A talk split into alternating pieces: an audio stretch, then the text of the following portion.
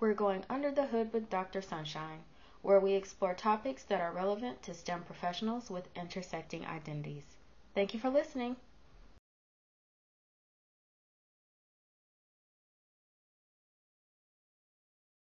Welcome, everyone. Welcome back to Under the Hood. This is an online community for aspiring, current, or retired STEM students and professionals. It's also a space for the friends and family of STEM people where you can hear firsthand accounts of the behind the scenes experiences of those you care about who have dedicated their working lives to careers in STEM. So, we're back again today with another chat with my dear friend and colleague, Professor Haofei Yu. Hi, Haofei. Hi. right. So I'm very excited to talk with uh, Professor Yu about his educational journey and some questions that are specific to the international community. But let's introduce Professor Yu. So he's an assistant professor of civil, environmental, and construction engineering at the University of Central Florida in Orlando, Florida. He earned a Bachelor of Science degree in environmental engineering from Hangzhou Dianzi University in Ma- and a Master of Science degree in environmental engineering from the University of Shanghai for science and technology, and finally a PhD in environmental health from the University of South Florida. After conducting postdoctoral research at Pacific Northwest National Lab and the Georgia Institute of Technology, Professor Yu launched his faculty career, where he is now the principal investigator of the Air Quality Research Lab at UCF. His research interests are pollutant emission estimation, air quality modeling, air pollution measurements, and exposure and health impact estimation. Yeah, so very impressive. Thanks. And yeah, and I'm looking forward to uh, talking more about your journey. Thanks. So Happy we'll, to share. yeah, thank you for being here. So we'll jump right in. So, Haofei, can you tell us a little bit about your motivations for studying environmental health in the U.S.? Um, sure. So it's um, my background is environmental engineering. So when I was uh, starting my undergrad uh, in back in China, like about twenty something years ago, so we're always saying that, you know, I can't believe it's over 20 years.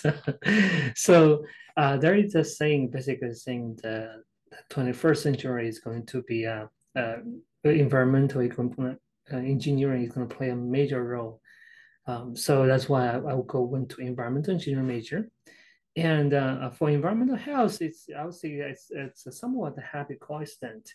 Uh, so when I was looking for a, a PhD position in the United States, I came across my advisor, Dr. Amy Stuart at USF, um, South Florida.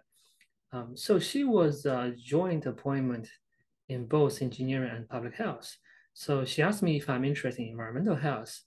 Uh, I, I look over the, because my original target environmental engineering. Uh, I look over her uh, research, um, research spectrum and find it quite, quite interesting. And plus, the ultimate goal of engineer, environmental engineering is to serve environment health. Um, so, you know, so I decided to join her in college public health. That's how I end up there. So, but it has been turned out pretty good so far. Well, that's interesting. So you were in the engineering family by way yeah. of your advisor. Um, and I agree. That's a great nexus to study across. Yeah, yeah it's it's very different perspective, but yeah. Wonderful. So, my next question is Were there any benefits to having educational perspectives from both China and the US? And if so, did that enhance your graduate and postdoctoral research? Um, I would say definitely yes. Um, so, how the graduate school operates is, is there, you, there are some similarities and there are some differences between US and China, of course. Um, so my personal experience is, is that um, uh, as an undergrad student in China, I did some research, um, you know, at, at two different universities actually. Uh, so my, my personal experience is in the United States, all the graduate students are encouraged to be more um, active, to actually to own the project, to take the project as their own, to push by themselves. Um, so you have a more active role in the project. And I, I found that's quite, quite interesting because when you, when you went over the, the basically the worker uh, relationship versus you, you, you took on the project as your own, it, it's, um, it's definitely opened your eyes. So I would say it makes me more appreciate the because it, fits different people, but I do personally more appreciate the system here. Okay. So um as an impromptu question, do you feel like you were prepared for that take on the project work ethic here as a student?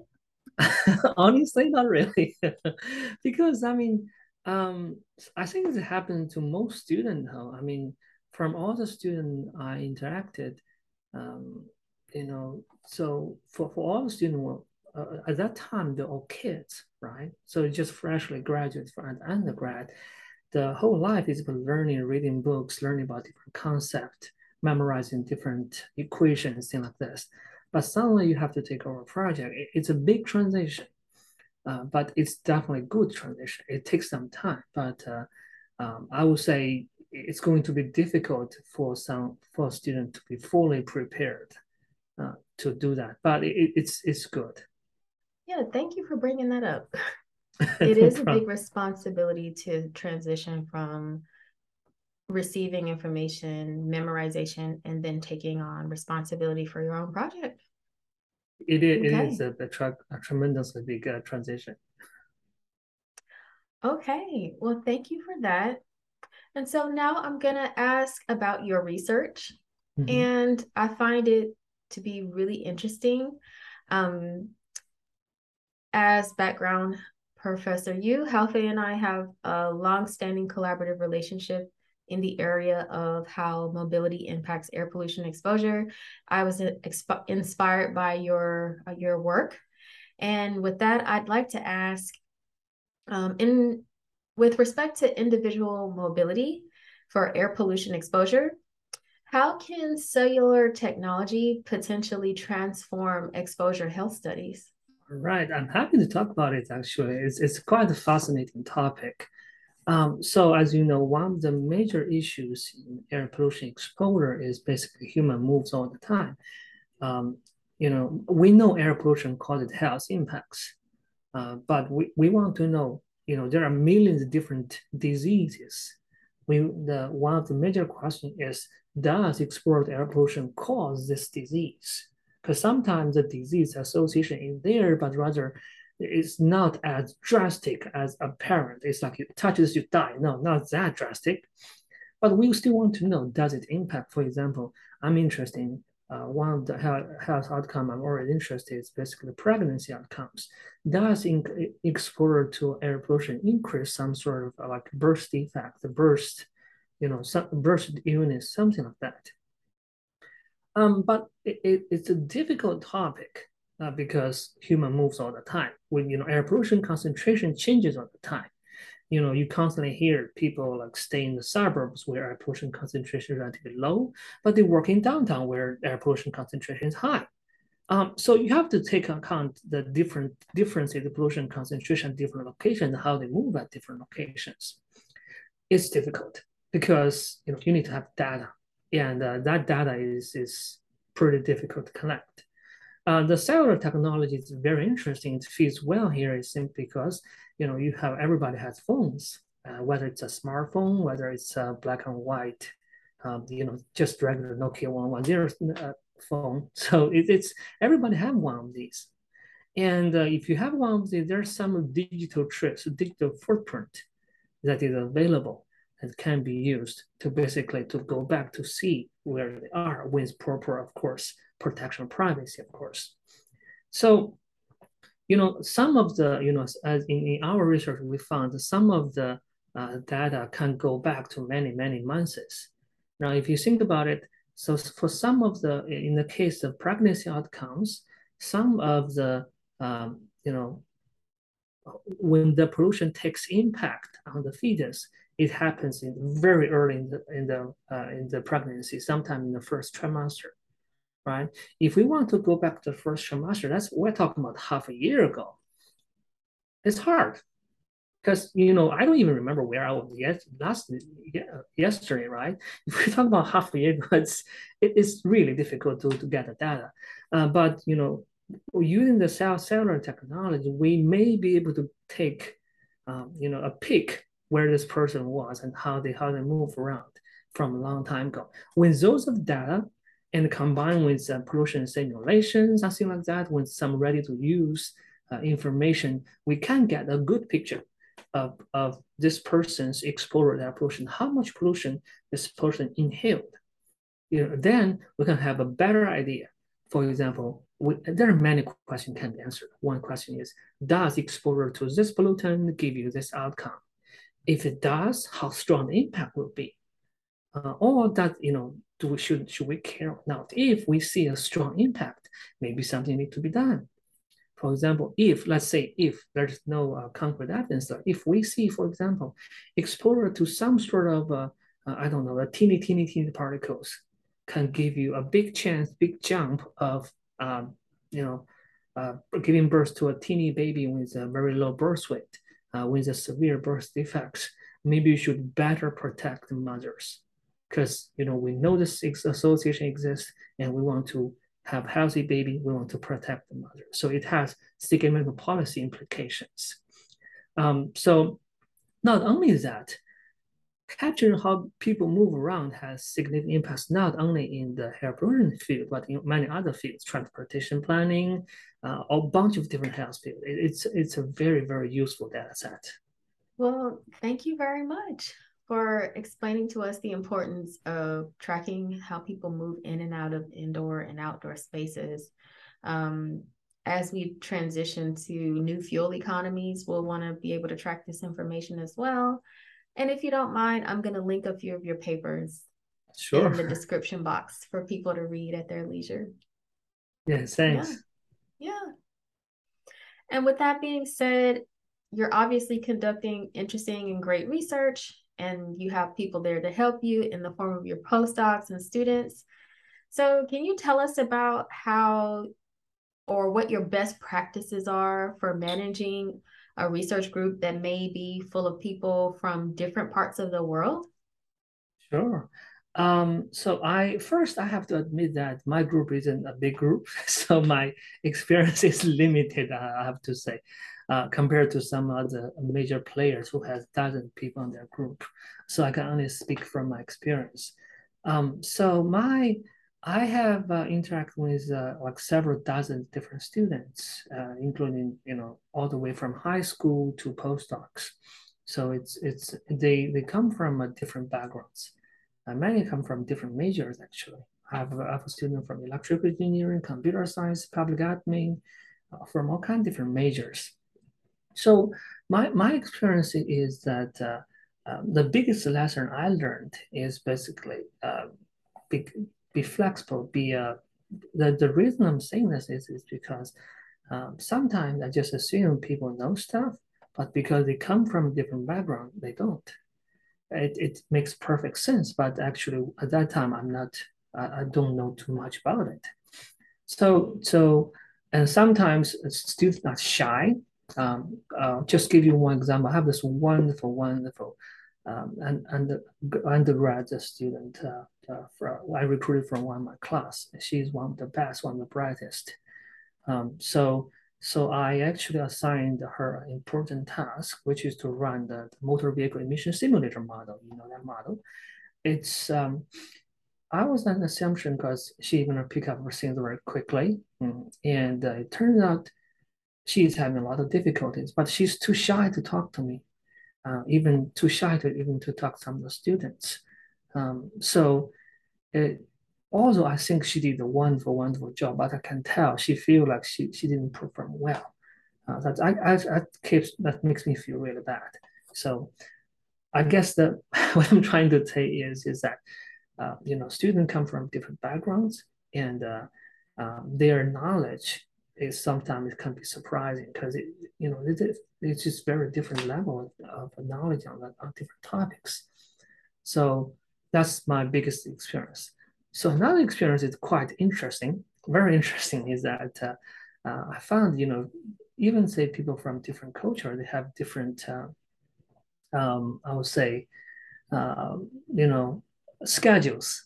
So, for example, I have someone colleague who needs to um, leave every Friday at a certain time to pray. I don't know that. So I was like, why, why, what's going on? And he's like, oh, that's because of my religious, you know, schedule. So that opened my eyes. So that's kind of very another very interesting experience. But I do personally respect that. Well, that's awesome. Well, thank you for bringing up those stories. And I think what um, I learned from that, and possibly what other listeners can learn, is that we as faculty and as advisors, we're um, adapting on the fly to the needs yeah. of our advisees. Yes, yeah. exactly. Yeah. Yeah. So thank you. Um, and in the same spirit of adaptation, what do you hope to achieve in the next 10 years in your research program or even as an academic administrator? And so this is not to scoop any of your big ideas, but can you give us an idea of where you see your lab in the next 10 years? Um, sure. So, so research wise, in my research program wise, what I'm hoping to achieve is next 10 years is, is basically um, a bunch of different, I have a bunch of different things that I wanted to do. Um, so, but I was particularly inspired and actually by um, uh, Dr. Ron Cohen's work at Berkeley uh, about the, the beacon network. So that's what I strive to be, to be honest. well, um, so what I want to do is because you, you know I work on air, air quality management.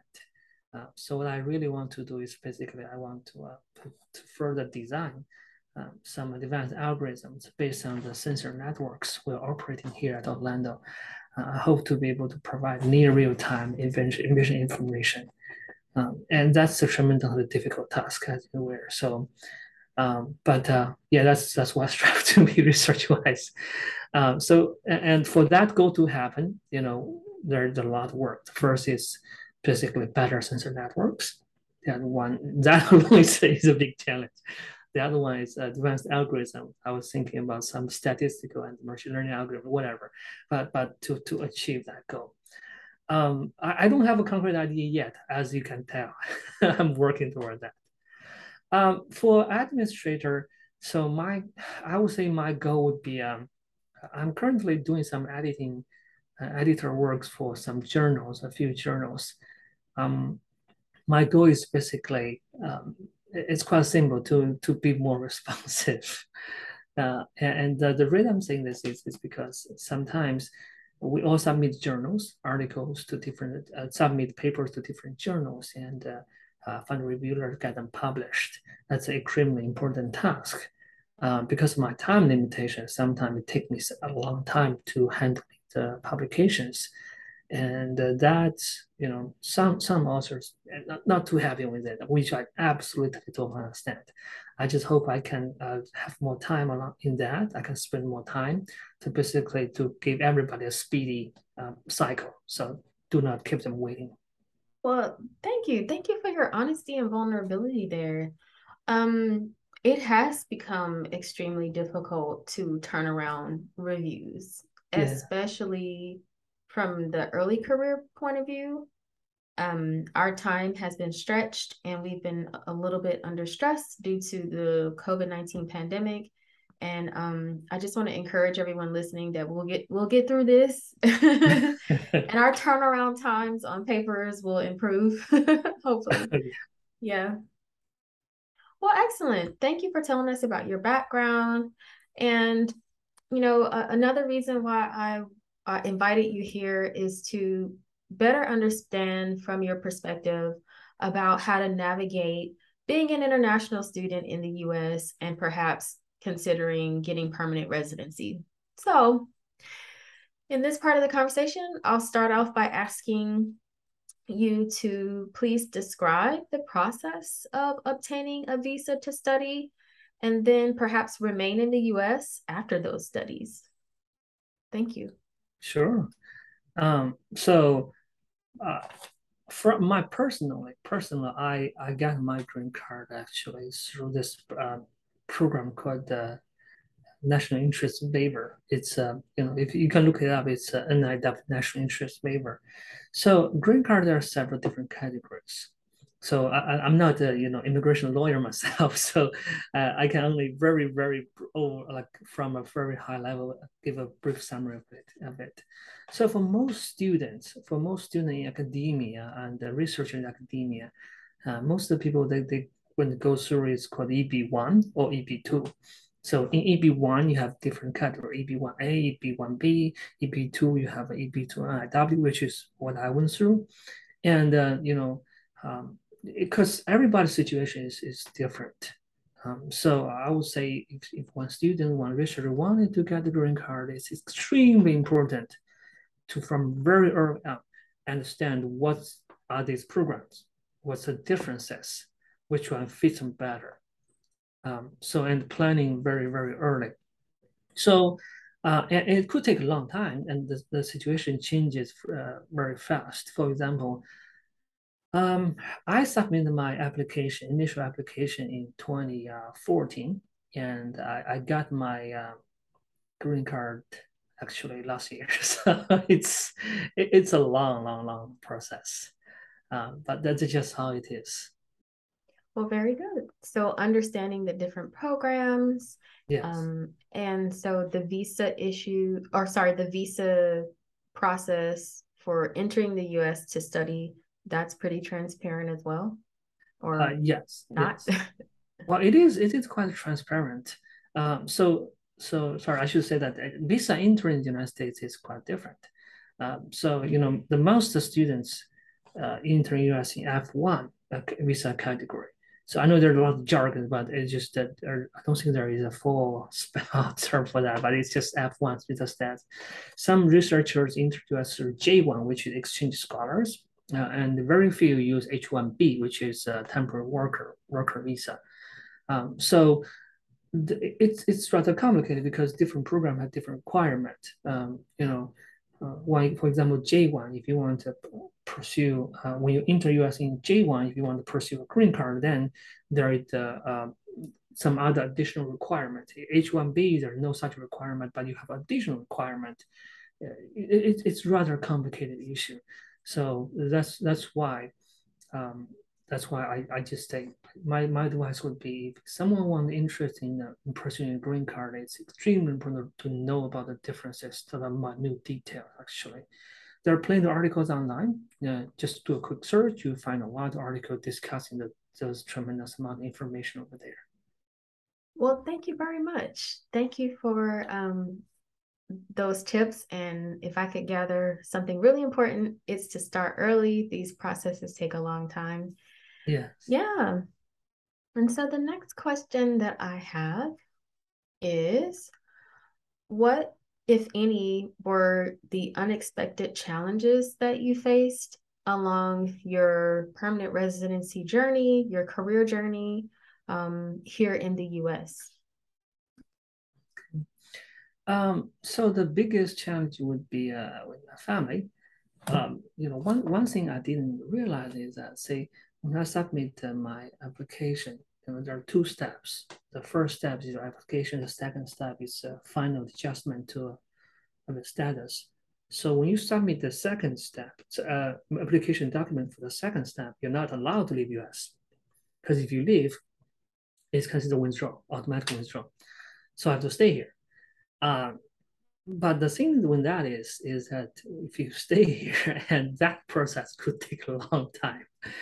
Um, so for me, it taking me about three to four years. and during that time, I, am not allowed to leave, which is very, very interesting. Um, so uh, another thing would be is that it's unexpected fluctuations in waiting time. So you know, uh, for the the the processing time from the immigration services uh, depends on which category you are. It varies, and the status change every single month. And sometimes you they could uh, get your processed within. If someone is lucky, you can get your document processed in, in one month. It happens. If you're not lucky, you could you could have to wait about eight years, something like that. It, it happens to before your document, your application can be processed. So that was somewhat unexpected, somewhat unexpected. I, I know that it fluctuates, but I don't know it can go up just so much, especially when the political climate changes, the processing time just changes all the time, go up and down, go up and down all the time. Um, so that's another reason, you know, my, my tip is just plan early because you never know what's going to happen. Thank you. Thank you for that reminder to and no problem. Just start early and that the process fluctuates. And so, lastly, in this conversation about making that transition um, to study in the US and perhaps obtain permanent residency, if you could go back and give yourself some advice as a new graduate student at USF, um, what would that be um, in terms of making your transition a bit smoother? Sure. Um, so, uh, if I were to give a, a suggestions, I would say uh, I would uh, I would both mostly two suggestions. The first suggestion is publish more. so, and it, it is true because when, when I, as a graduate student, I like doing work. I like I really like crunching the data, running the models, doing analysis. It's a lot of fun. It's a lot of fun. But writing is is boring. So I don't like writing at all. And it's a big mistake. I have to say that it's a big mistake. So there are people always saying if you don't write it down, if you don't publish, it does not exist, and that's very true. So that's probably the biggest uh, uh, suggestion I would give to to a young and naive me at U South Florida. You have to write. I mean, even until nowadays, I still have like two or three papers I didn't even put it in writing. Uh, I did a lot of work, lots and lots of work, but you know, it's just uh, such a shame that I didn't put it into a journal paper. So that's probably the biggest one. And it helps too. It helps with the uh, green card applications. So the second question is the second suggestion I would say basically is, well, plan early. So I've repeated myself several times. Yeah. Okay, so what was your second one? The second one is basically plan early. For everything. Yeah, so because yeah. uh, you know things could change change quickly. Okay. Plan early, publish often. Yes. you heard it from Professor Yu. So, thank you very much for telling us about your best practices and your experiences in regard to your career and navigating permanent residency. And so, you guys know what time it is. It is time to go under the hood and talk about some of the sticky things that often go undiscussed when it comes to being an academic, especially in STEM. And uh, we thank you for coming on and talking about these issues. And so, with that, my first question is in regard to your experience at Pacific Northwest National Lab. So, what types of challenges, if any, did you face as an international researcher in a federal national lab? Um, so that actually um, to be frankly, I didn't face substantial challenges at National Lab. There are a few challenges. Um, uh, first challenge is national labs are quite different from universities. University open, um, so you, you have a lot of freedom, but not at national labs. It makes sense because, for example, at the PNL, I was at the engineering, the environmental building. Right next to, to the environmental building is national security building and you're doing nuclear stuff in there. So, uh, you know, not clearly I'm not allowed to get go in there. Um, so I, I didn't notice this until a few months later, to be honest. It's a little bit embarrassing. Uh, but, you know, you have different security clearances and they take uh, security, both cyber security and physical security extremely seriously. Uh, for example, one of my colleagues just downloaded one of the dictionary software um, on work computer and uh, actually counterintelligence department drop by and pick up the PC in a few minutes. That's how they take that seriously. Um, so that uh, that's quite eye-opening experience, I would say. But overall, they didn't give a lot of. I would say working there didn't is not a lot of uh, didn't face a lot of uh, tremendous challenges. Um, they accommodate researchers researchers very well, actually. Um, so it's it's quite quite a good experience over there. That's great. That's good to know. Thank you very much. No problem. Okay. And so the next thing I'm going to talk about or ask you about um, are your experiences during the peak of quarantine in regard to hmm. COVID 19. And so we obviously saw a, a terrible upswing in hate crimes against people of Eastern Asian descent. So, how did you manage during those times in regard to your mental health and safety, um, especially in regard to your family here in the US? Yeah, thanks for bringing that up. Uh, it's it's an important topic. Um, so COVID is is uh, it's just something that we never we never went through before, and it's quite challenging. Uh, we've experienced it. Me, both me and my colleague, my family and colleague, experienced this.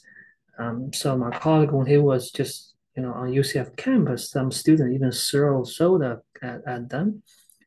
Um, and uh, for example, my family, when we go to hiking uh, in a local trail, and we have people passing by and start cursing at us, it it happens. Um, so, um, and, and uh, sadly, many people they never they don't experience it. They don't think it exists, but it does. It does, does exist. So you do see a surge of this um, hostile behavior towards Asian descendants. So uh, my what we have been doing is basically stay strong and try to stay positive because it, this is a temporary thing, and uh, people are angry and you know they we experience a lot of different things during COVID, so they are angry, and sometimes they take the wrong outlet.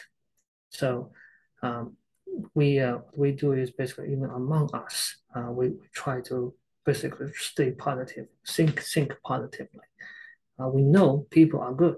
Generally, people are good. Sometimes you, you cannot just because of few few bad apples and just disregard the entire batch, right? Um, so uh, yeah, so basically that's how we cope with it. Sorry, it's not a lot of information, but we just try to stay stay strong, stay positive. Well, uh, thank you, Haofei, and I am terribly sorry to hear no about those experiences. And we talked throughout the quarantine, and you were constantly all of my friends from East Asia were constantly on my mind during that period. Um, Thanks. And I will say that I vehemently denounced the crimes committed by Black people against Asian people during the COVID pandemic. I am against that, and I'm going to make that known here on this platform, even though I talk about it on Twitter as well. Thanks. So I applaud your courage. All right. And so thank you for touching on that sticky subject because we know that xenophobia is rampant in the US. The next thing I want to ask you about is in relation to a recent preprint that was published or uh, disseminated by Dr. Christine Yifeng Chen about racial funding gaps at the National Science Foundation. And so um, the paper got into the statistics about relative funding rates and how the relative funding rate on average is the worst for people of Asian uh, that categorize themselves as Asian in the proposal applications. So the paper didn't really talk about why that may be happening to this group of researchers. So can you give us your thoughts on why you think there's a, a pretty severe um, relative funding disproportionality when it comes to people that identify as Asian? Thanks. Uh, this is just like that. This is under under the hood issue. So not a lot of people talk about this, uh, but I do think people need to talk about it.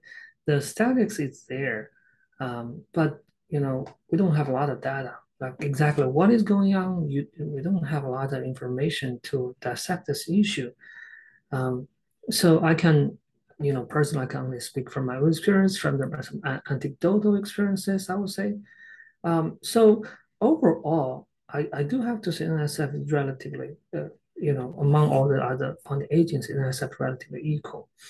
Um, and it relatively, of course, you see this issue, right? Um, although the exact reason underlying reason is not immediately clear, but uh, I, I do think I would highly suspect if the managers are really intentionally doing this. I know the managers they they are trying the program manager at NSF they're trying to balance different topics. Um, so you know if this topic gets too hot, the funding rate may be a little lower. If, you know they're trying to balance different uh, you know their research portfolios from different branches. So um, just to just to take, take a guess over there, um, maybe you know the Asian descendant were more interested in, in, in the hot topics. Maybe that's why I dragged it down a little bit. Um, another reason may be writing issue. Uh, so uh, my personal experience is that many colleagues, including me myself, we uh, because English is not it's our mother tongue, so our writing can have some room for improvement. Maybe that's another reason, but of course it's both from our side. Exactly what happened from NSF side, that's you know without really a lot of data, it's pretty difficult to um, um, to guess. But I do hope, um, I personally do hope that uh, this situation could go away. Um, also, NSF, you know, during the review criteria, the speaker mentioned that writing shouldn't be judged um, during the review, judged heavily during the review. Uh, but I'm, I'm, assuming some revision would uh, take that into account. Uh, again, anecdotal experiences. Um, so it, that is just my guess. It's a complicated topic. Um, I, I, hope we have more studies, like we have more uh, data from NSF and more statistical analysis to figure out what exactly is going on with this. Well, thank you so much for weighing in on that. So you've cited perhaps um, a con- not a conflict, but a balancing of interests with funding and just a tendency toward what a subset of researchers may be interested in. And so you pointed out some some challenges with writing, of course, in a second language. Um. Um, so thank you. Thank you for weighing in on that. And I'm yeah, pretty no sure that the authors of the preprint will appreciate your perspective. But I, I do want to mention that this is just anecdotal because I really don't have data to support myself. It's just some of my uh, own experiences. Absolutely. But the more we talk about it, the more we can get to the bottom of it. Yes. Okay. And with that, this has been a really interesting conversation. Uh, I thank you for your time. And I wanted to just ask a final question. Um, if you have any final words of advice for other uh, international people that are studying in the US, visa holders and aspiring permanent residency uh, holders who want to study and work in the US, do you have any additional advice or have anything to say that we haven't covered?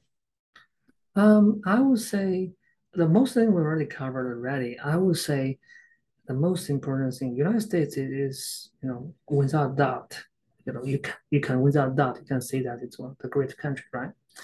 It's it's a country of freedom and uh, um, a lot of people want to stay here. That makes perfect sense. I would say my my experience would be work hard. Um, so this is a place where you know if you really work hard you could shine because people will see that and you, you will shine, then your effort will be appreciated. Um, so I think that's extremely, extremely, extremely important. And there you have it, y'all. You heard it first from Professor Yu. if you work hard, you can shine here. I agree. Yeah. So um, with that, thank you, Haofei, for joining the Under the Hood community and telling us about your experiences I am very grateful for your vulnerability and your honesty. No problem. No problem. Thanks for having me. Yeah, thank you. And this has been once again episode 13 of Under the Hood, and we'll catch you in the next one.